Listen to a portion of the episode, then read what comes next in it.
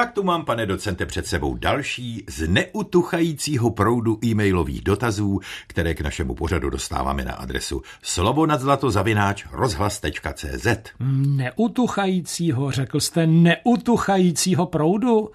To mne tedy jímají jisté tuchy, o čem dnes budeme mluvit. No tak vidím, že jste přímo jasnovidec, protože já tu skutečně mám e-mail, v němž pan Aleš Dočkal chválí náš pořad a na jehož samém konci píše – Cituji.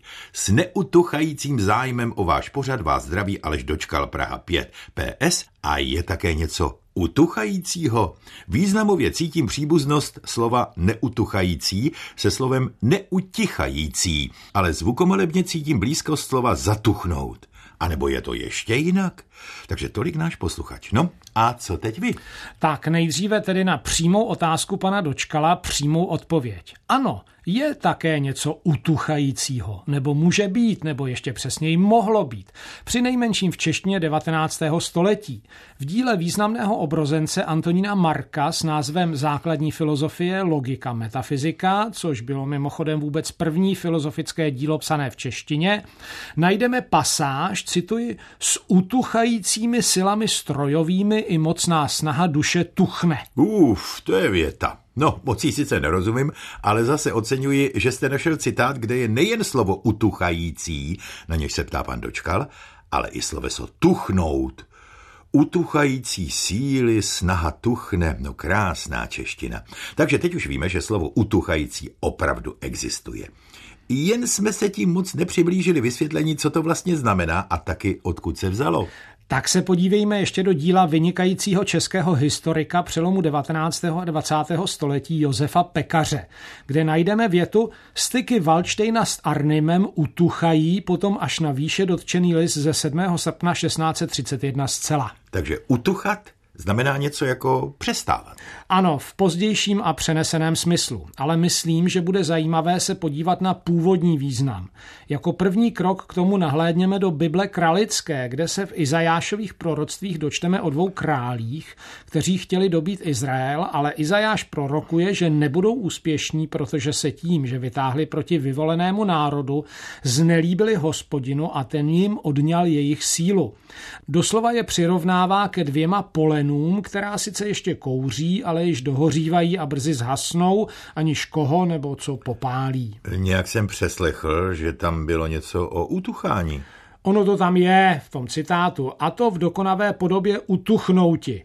Když budu z Bible králické citovat, tak se tam o těch králích říká doslova, že jsou ne jako pochodeň hořící, ale kouřící se, ne kouřící se k zapálení, ale k uhašení a utuchnutí. Čili utuchnutí je vlastně uhasnutí nebo zhasnutí. Ano, ale abychom měli jistotu, dovolím si dodat ještě dva argumenty. První je z postily Jana z Rokycan, kde se píše, aby milý Bůh neráčil dopustiti utuchnúti svým milým svatým pravdám. No, že by pravda uhasla? Hm, ale asi ano.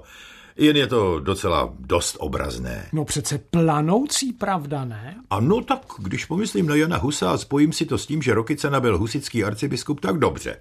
No, a ten druhý argument? Na ten se podíváme do ruštiny, v níž se hasit řekne buď gasíť, což je pro nás teď nezajímavé, nebo tušiť, Tušiť a goň je hasit oheň. To vypadá, že to tušiť má snad nějakou souvislost s českým dusit. Zní to hodně podobně. Přesně tak. Právě jsem na to chtěl poukázat, jen jste mě předběhl. Od praslovanského základu dychati, našeho dnešního dýchat, se vyvinulo kauzativum, tedy tvar slovesa znamenající, že někdo něco způsobuje dušiti, s významem způsobovat, že někdo lapá po dechu, že špatně dýchá. Z toho obrazně vzniklo to ruské tušiť, tedy způsobovat, že se ohni špatně dýchá. Čili hasit. Ano, a protože to tušiti bylo nedokonavé, přitvořil se k němu dokonavý český protějšek tuchnout s přidanou předponou utuchnout. V dalším vývoji pak k němu vzniklo tentokrát nedokonavé utuchat.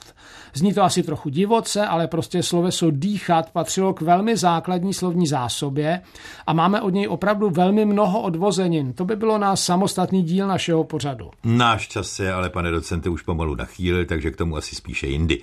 Jen ještě honem odpovězte na dotaz pana Dočkala, jaký vztah mají slova utuchnout a zatuchlý, tedy pokud vůbec nějaký mají. Předpokládám, že mají. A představa je taková, že pokud bylo něco uhašeno, bylo to tedy utuchlé, tak to bylo uhašeno vodou, no a ta voda v tom alespoň částečně zůstala. A až to pak kvůli té vodě schnilo či splesnivělo, tak to bylo zatuchlé.